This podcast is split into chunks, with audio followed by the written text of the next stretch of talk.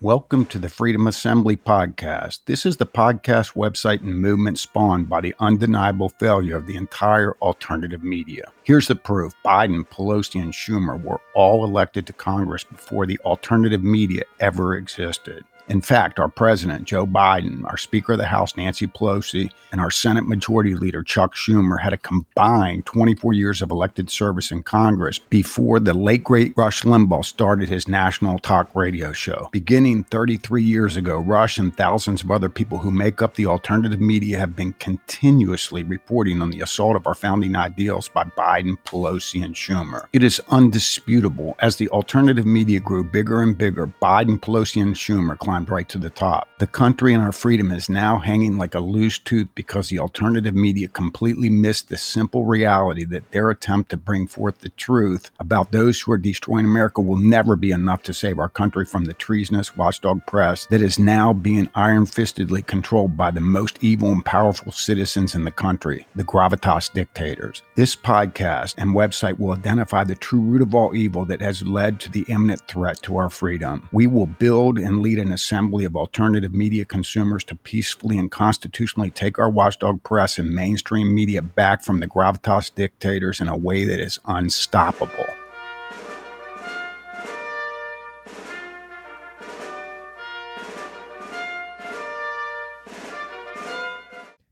But I have a question for you. Where have the media been? Of course, I just read this from CNN back in February, February 8th. How many stories did they do between February 8th and last week? How many stories did the New York Times and the Washington Post do? How about television news, networks, cable? How many stories were done on the disaster of the baby formula shortage? As opposed to, say, racism in America and white supremacy in our classrooms and transgenderism for all and on and on and on. You see, when you don't have a free press that actually follows the news in order to report it to you, they're just supposed to be a pass through, that's all. They're just supposed to be a pass through without opinion as best as they can. It harms a nation on matters large and small. So I just wanted to point this out that other than a few stories here and there early on, the press has let us down again. The corrupt media, too busy chasing Trump, too busy defending Biden, too busy covering up the Hunter Biden laptop. Just imagine how more vital this country would be, safe this country would be, healthy the people this country would be if we had a free press as opposed to a bunch of corrupt numbskulls. Um, and so now you see this administration cannot stop lying. And the media will not dive deep and investigate.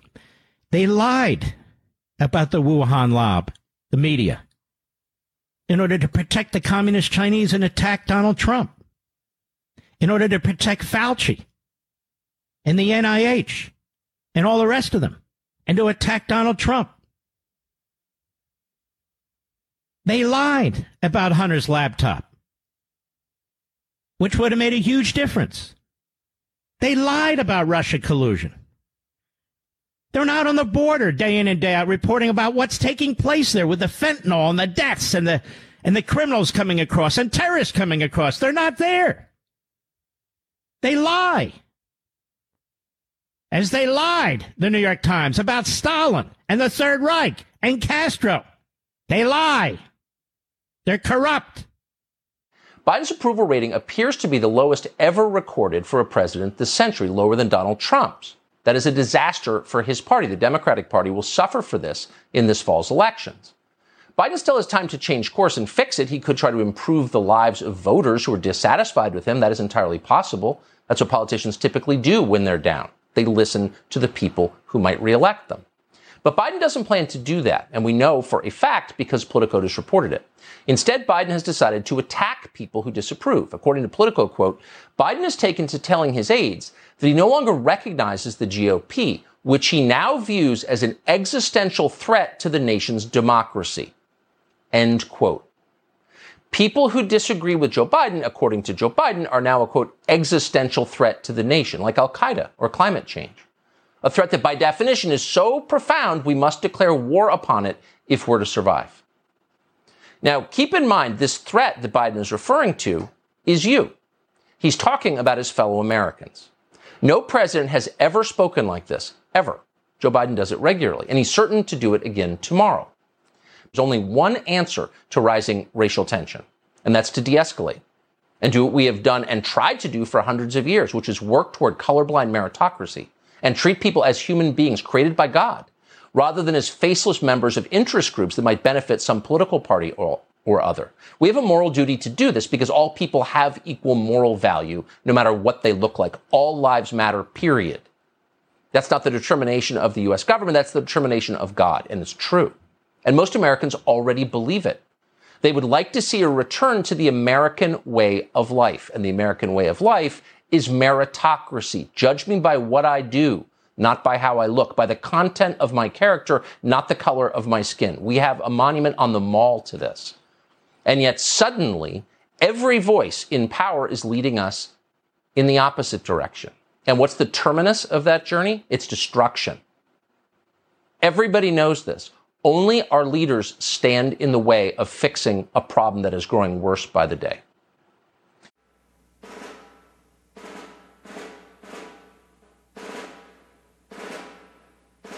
Thank you for listening to this podcast. Don't forget, subscribe to the Freedom Assembly podcast and also go to the freedomassembly.com website so that you can see exactly how you can get involved in the Freedom Assembly. It's absolutely free, there's no cost, but you're absolutely needed. We need everybody we can. Remember, this movement is not subsidized by commercial advertisement. The way we can accomplish what we need to accomplish is by reaching out to people and letting them know that there's finally a solution to every one of the problems that they've been wasting time listening to whenever they consume the alternative media products that they consume. Thank you so much.